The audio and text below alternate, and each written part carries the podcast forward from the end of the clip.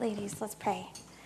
Lord God, King of everything, uh, we just thank you so much that we can come together and uh, and learn about you and worship you. And um, I thank you for this morning that we get to dig into your word and learn about this beautiful, incredible creation that you made. Amen. Good morning. Um, I am, it is weird hearing my voice so loud. Okay. Um, I am so excited to be here with you this morning. Um, if you don't know me, my name is Jenny. And um, I usually am a part of one of the night groups. So I don't I don't know all of your faces, um, but I'm still very excited to be here. I would like to just to think for a second about what have your experiences with Genesis 1 been like historically for, for you. Um, maybe you are a part of a church that has, or Sunday schools or Bible studies or whatever, that has um, not spent much time in Genesis you guys have focused a lot on the Gospels and the story of Jesus, and um, so it's less familiar. Maybe um, you have dug into, um, or maybe you grew up doing a lot of like the Bible stories. Uh, you know, you've got like creation and Adam and Eve, and then Noah, and then you've got like a couple little stories throughout. Um, maybe Genesis 1 for you like my experiences growing up, has been more of a fight about um, how we got here, how we were made, the age of the earth. And so you spent your time fighting about it rather than standing in wonder before it, right? So I would like us to try to set some of that aside and to come to Scripture with fresh eyes and see what's there for us right? So let's let's just dive right in. um, in the beginning, God created the heavens and the earth. Now, we all bring a cultural lens. We all bring our own ideas and our thoughts to things, um, to everything, right? This isn't just scripture, but there's a lot less at stake for what you bring to Charlotte's Web than what you bring to Genesis, right? And so, to prove a point, if you were to think about this verse, in the beginning, God created the heavens and the earth. Everyone, just close your eyes for a second and picture it in your mind's eye. What do you see, right? What is that picture in your head? Um, anybody want to just shout out a couple of things? What's the image in your head? What's happening? I'm sorry? Clouds. Okay. Explosion of stars, yes. Separation. Separation, okay. That's a good one. That's a new one. Darkness, okay. Anybody have like a picture of like the stars of space and like the globe and maybe not formed, maybe it's kind of this like weird shapeless orby thing, right? um, well, if you were to think about it historically, we haven't had that image of the world as a globe for very long, right? And back at this time, they may not have even known that the world was any particular shape of any kind, right? And so the heavens and the earth for them means the land and the sky. That's actually what those words mean. In the next verse, it says, Now the earth was formless and empty. Darkness covered the face of, sorry, the surface of the watery depths, and the Spirit of God was hovering over the surface of the waters. Okay, we've got waters. We have those two words, formless and empty. Those words in Hebrew are tovu vavohu, and um, they mean like chaos, right? Wanton and waste. There's not a lot of um, there. Am I am I messing up? Okay, we got it. You can hear me. Um, it means it means wanton and waste. So there's no form and there's nothing in it. Now, if we were to step back to the word created, created for us, if we were to talk, especially in our modern context of create, we're talking about, we're thinking probably of like made from nothing. There's, there's no, um, you can't like plagiarize or borrow this idea of intellectual property. That's a very modern thought. Create for them has to do more with giving it order and function. It has to do actually with naming. So in Egypt, um, something wasn't given a function until it had a name. The name brought the function. And so that actually will come in, right? Later on, when God names things, he calls stuff. Let me take a, another step back and talk about how this Genesis, the author of Genesis, wrote this for all time, right? Scripture is written for all of us. But it was also written to this people and the culture they lived in so that it wouldn't feel foreign and unfamiliar. They wouldn't read this or hear it, because a lot of them probably didn't read, and go, What is that? Right? It would, it would speak to them. And so you've got a lot of echoes happening in storytelling. You will see through my slides, I've got a lot of mythology that it that is reflective. Now, I could probably do a whole talk just about storytelling and the way that God has written the story of all time and the gospel on our hearts so deeply that we can't help but tell it. And if you think about it, fairy tales and all of those movies, that idea of a formula, it's there because it is what our heart most desires is the gospel, right? But I don't have time for that. I could give you some resources if you want for um, other places to go listen to it. It's amazing. But you will see that in mythology. It echoes scripture. The people knew and they wanted God. They just didn't they didn't always know the specifics of it. So let's get back to this. We've got storytelling. Let's go to the next one. That this this is the picture of formless and void for those people. They saw chaos as water, as a water monster, actually. Um, they called her in, um, I'm forgetting what culture. It was Tiamat. It was in a Mesopotamian culture, but I can't remember specific. Um, and if you go to the next one, that's actually an image of her. That was what they pictured was chaos, and that everything was born from chaos. So this idea of formless and void, this is what God is going to change. There, God came and He created something out of not necessarily nothing, but out of chaos. And He gave order and He gave function and He gave beauty, right? All right, let's go to the next. So, what you'll see, I lined these days up here. I'm not going to read every verse. I tried this last night when I was running through. It took way too long. So, since you don't want to be here all day listening to this, I'm sure that a lot of you read Genesis 1 already. Um, I will just put the verses up there and you can look as I'm talking. But I'm sorry, go back. One thing, thank you. so these three on this side, they're going to be the spaces that God creates. And then the next three on that on the other side are the way that he fills those spaces. You might have heard this before or you might have even noticed it. Um, but he, gives them form and then he fills the form, right? That formless and empty. So let's, okay, let's go to the next one now. Perfect. God made light, and he um, separated the light from the darkness. He made night and day. And so um, the, the ancient people didn't necessarily see light as having, like, being totally connected to the sun or the stars. And so that's that's why you see kind of some weirdness about this. but we've got day and night. So that gives us um, time and space. That's our first space. And then next we have the second day. God made water and separated the water from the sky. So we have sky and water. Um, one thing that's really interesting about this, this is another reflection that we have of this in ancient cultures, is that um, if you go to the next one, you'll see this is an Egyptian picture of that like person that's the big arch right there. She's the goddess Nut. Um, and she was the sky.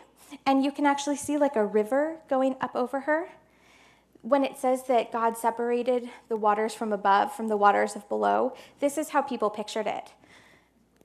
And then underneath her is Shu. He's the air god holds her up. Um, and then the stars are sort of like embedded in her. Um, and then at the bottom is the earth. And then if you go to the next one, is a Mesopotamian um, image of the same thing. That, that guy on the, uh, on the right is Shamash. Um, he was the sun god for their culture, and then they've got the firmament above. All right, let's move on. Day three.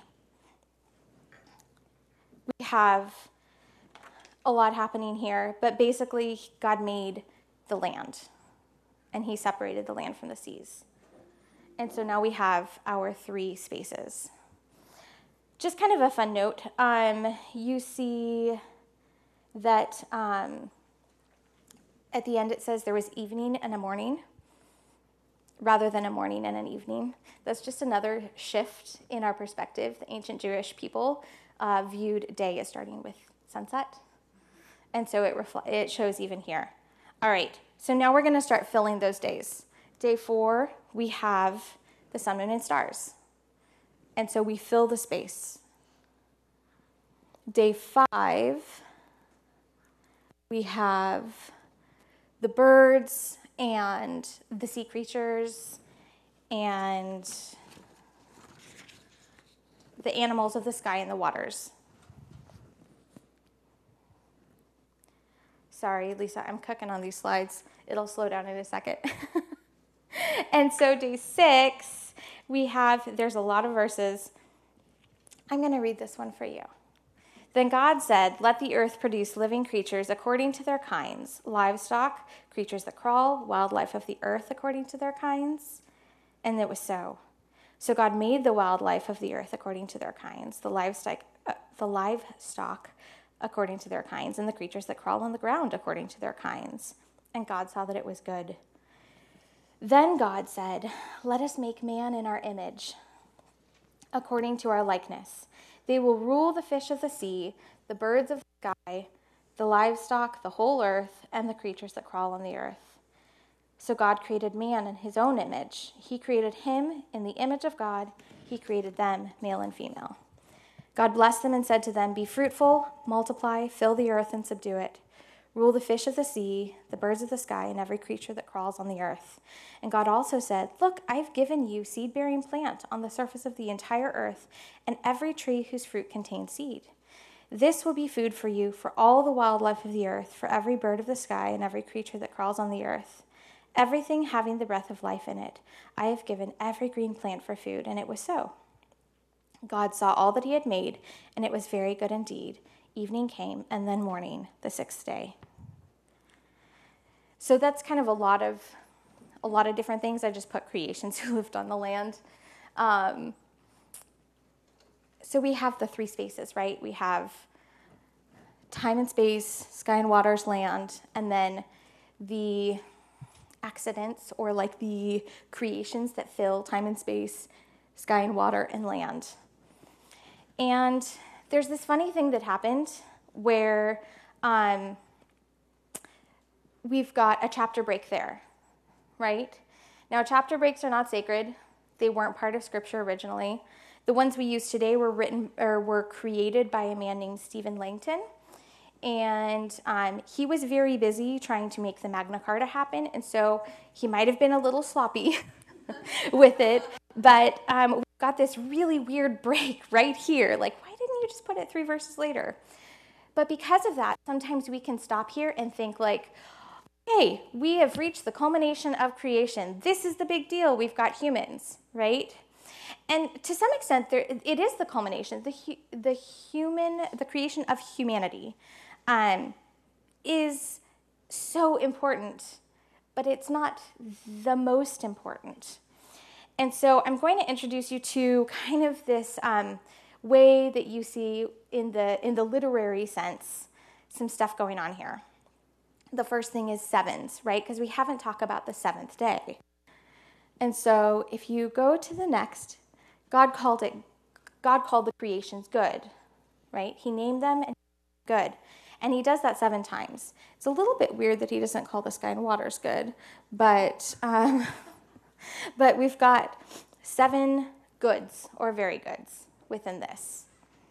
And then we have the first line is seven words, and then the next verse is two lines of seven words.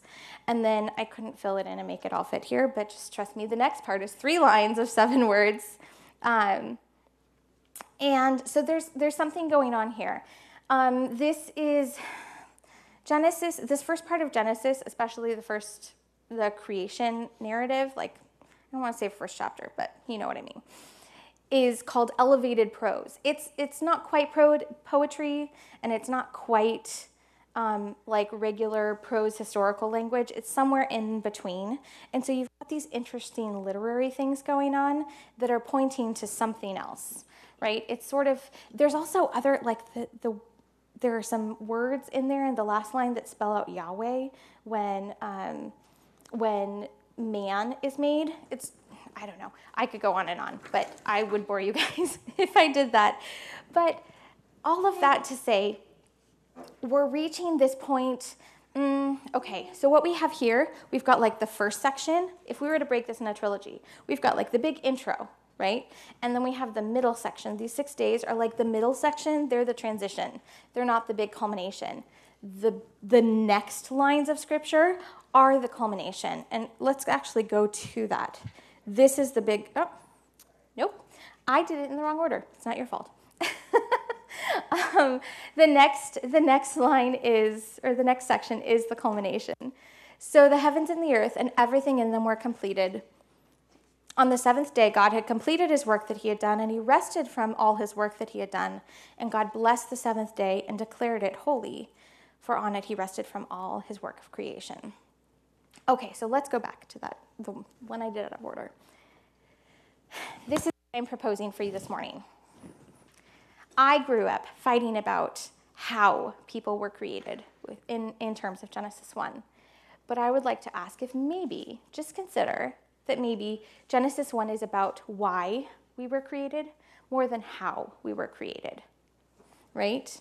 That the point of it is this next part. It's actually to set up all of Scripture.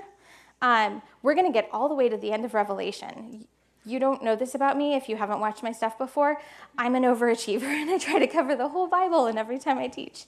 Um, but, um, but this is actually setting up the whole story, right? And so it's about why are we here? What are we doing? Why are we on earth? Why did God create us? We've talked i've shown these like ways that there's these myths that mirror what's happening and it's not the similarities that matter it's the differences. That's that's the point right? It's how is god different? What did he do? Why did he create us like this? Um, let's let's go to the next one. So uh, yep there we go um, so, this I just want to highlight. We've got this part of the beginning God created the heavens and the earth. The earth was formless and empty. And then in this bottom section, it's clearer in the Hebrew, but you can still see it. So, the heavens and earth and everything in them were completed. You've got these bookends going on right here. And then you have those goods that we talked about, right? God called it good, He called it good. But at the end, He calls the Sabbath holy. And holy is kind of one of those Christianese words that we use and we know what it means, but maybe we don't like know what it means. It means set apart. Something can be holy even though the substance of it is no different, right? Substant- substantively, nope, I still said it wrong, whatever. It, it is the same thing, but because God set it apart, or you could even think of this in terms of your own family, right? We all have traditions we do on birthdays, on Christmas. There are things that are set apart. Maybe, um, like us, on the first day of school, you get donuts. That's like a, a family tradition for us. There's nothing more special about those donuts than the ones that we would have purchased the day before but it's a it's a tradition it's kind of one of those things that the kids look forward to and that they remember it's set apart now, I'm not going to say that it's holy like the things that God did, but it's the same idea, right? God set certain things apart to be something that we could latch onto with our hearts. And for for this case, it is the Sabbath. He set it apart. Now, the Sabbath is something bigger than I when I started digging into it, this is bigger than even like where my mind was going. So I'm gonna I'm gonna kind of go back to the ancient Near East and I'm gonna back up just a little bit and I'm gonna talk about that idea, the image of God that we talked about on the sixth day. God made um, made man. Now I didn't know that the image of God was a phrase that was used in the ancient Near East. And so here is a few different ways that it was used. That phrase was used to talk about an idol, right? Uh, could be little, could be big. The Israelites made one in the wilderness of a calf, um, but that was like a physical small image of a god. Or monuments serves and pre- monuments served by priests in temples. So you've got we don't have like Bronze Age temples that are really well kept, but we do have like the Parthenon, right? Um, we have at least some parts of it still, and if you go to Tennessee, you can see like what it would have looked like with this gigantic statue. Um, we have, trying to think, I can't think off the top of my head, but we do have, even in Egypt, there are some where there's these big monuments of gods in there, and the priests would feed them and clean them and pray to them and like try to take care of them. And then we have kings and pharaohs. So we actually have people called the image of God. Um, pharaohs in Egypt were seen as the image of Ra, the creator god. Now, that is contemporary with the time that Genesis was written. Ra was the, the god in favor at the time. There was a different one before. But at this point, they were called sons of Ra. Um, and so they were seen sort of like a mini god here on earth, reflecting the pantheon of the Egyptian gods, right? And then the Assyrians actually had a proverb that would say, The king is the perfect likeness of God. They were rulers on earth that were rep- representatives of the gods. But like I said before, it's the differences that matter, right? So for us, we're talking, I put the uh, imago Dei, the Latin phrase, um, just so, I don't know, you could see the the difference. Um, but so we've got um, we've got the same idea, the image of God, but it's the differences that matter. So the humans, we humans are called, I have this right in front of me, I don't know why I keep looking. The humans are called the images of God, but it is our callings, our qualities, and our spirits that reflect God rather than a physical image. We reflect God to creation. We are like not necessarily our skin and bones as much as our creativity, our humanity, our souls, our compassion. That is a reflection to all of creation of God, or at least it's supposed to be, right? We could all probably work a little more in that area. Then, um, next, talking about temples and priests.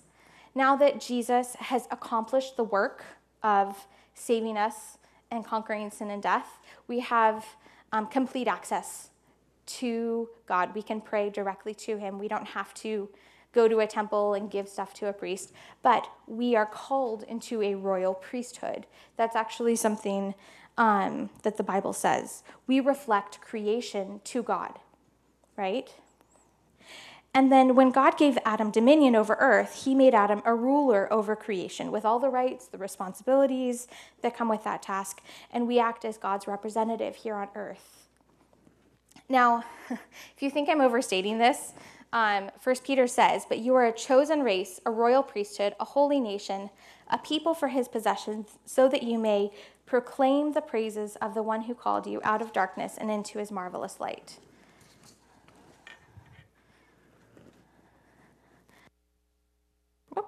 There we go. Okay.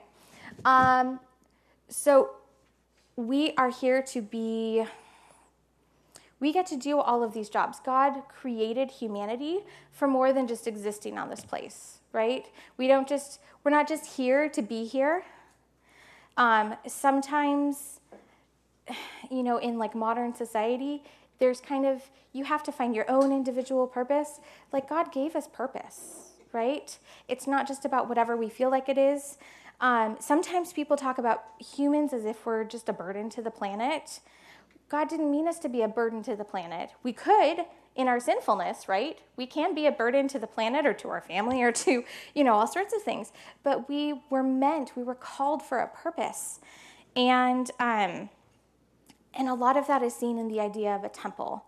I think I actually asked you this in your um, in your lesson, um, in your I can't whatever in the book, the booklet.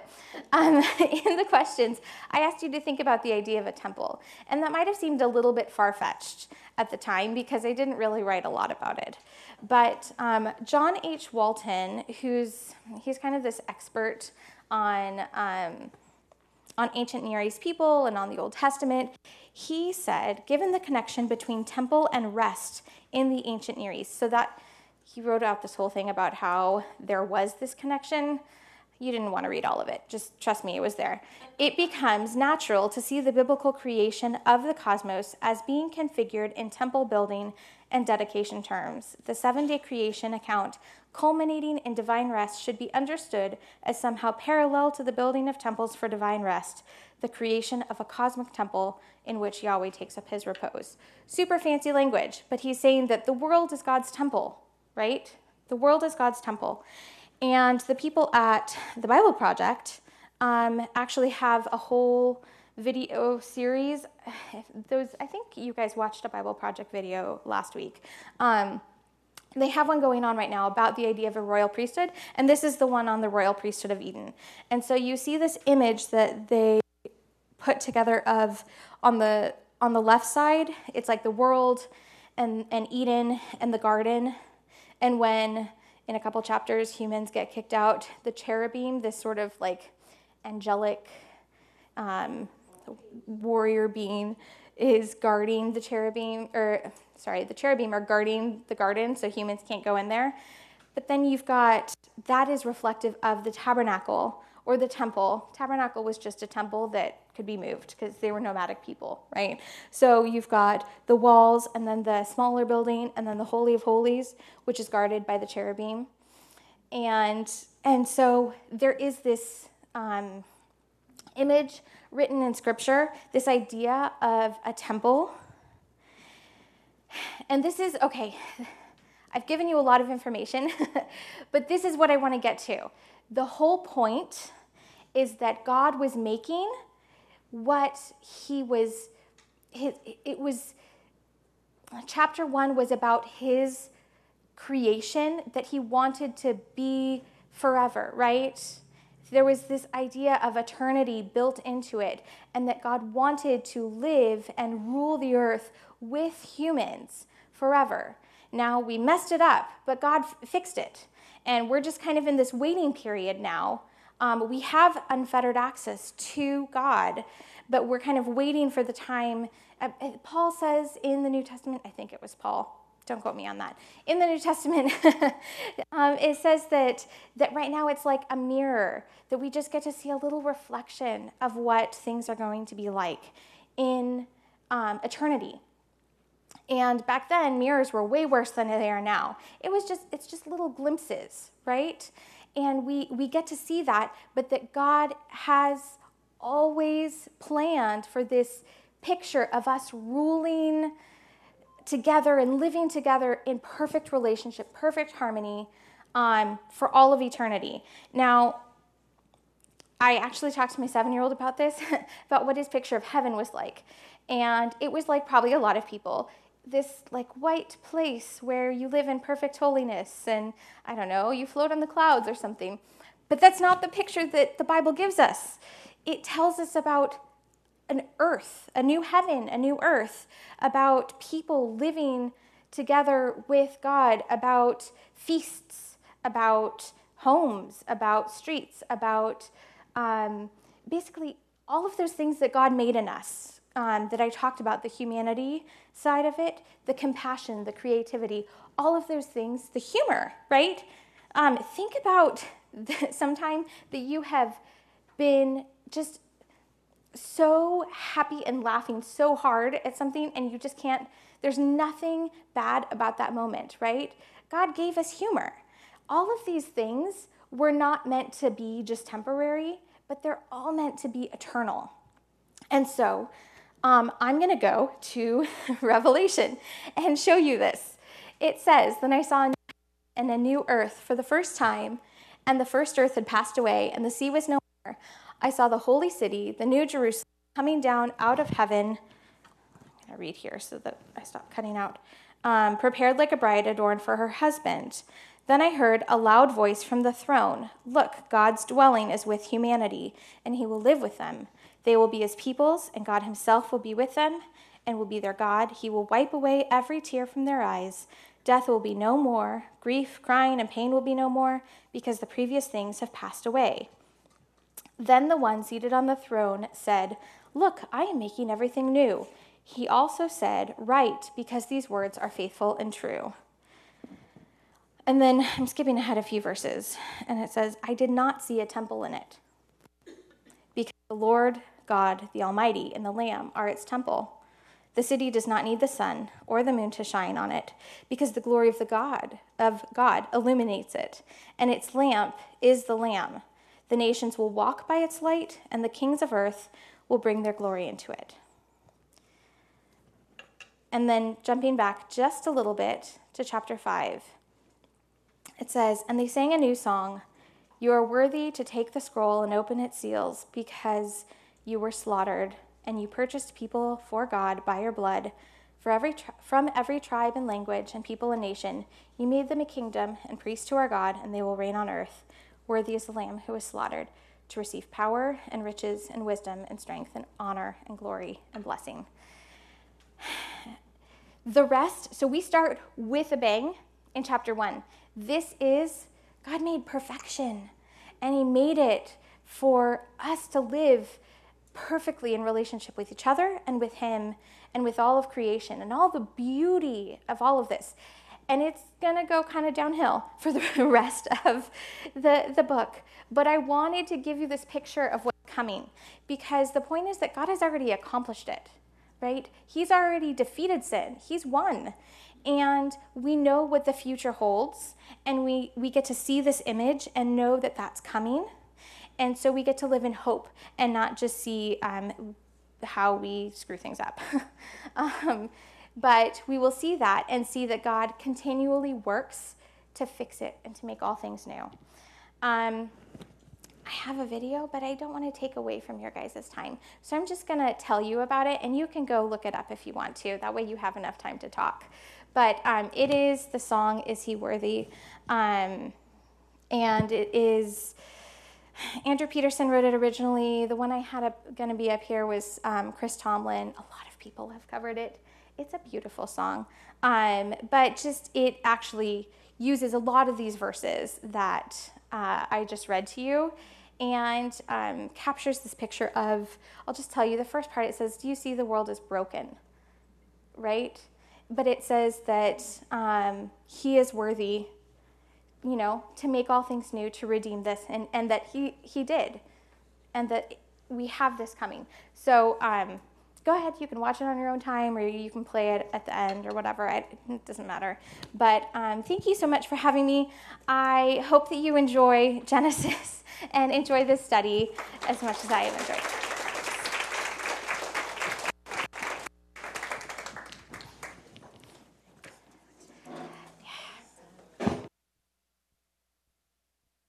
Thank you, Jenny. Um, I'm just going to go ahead and let you guys go into your small groups um, and finish that. But if you don't mind coming back in and putting your chairs away and the table things, really just take the table thingies um, and put them back there.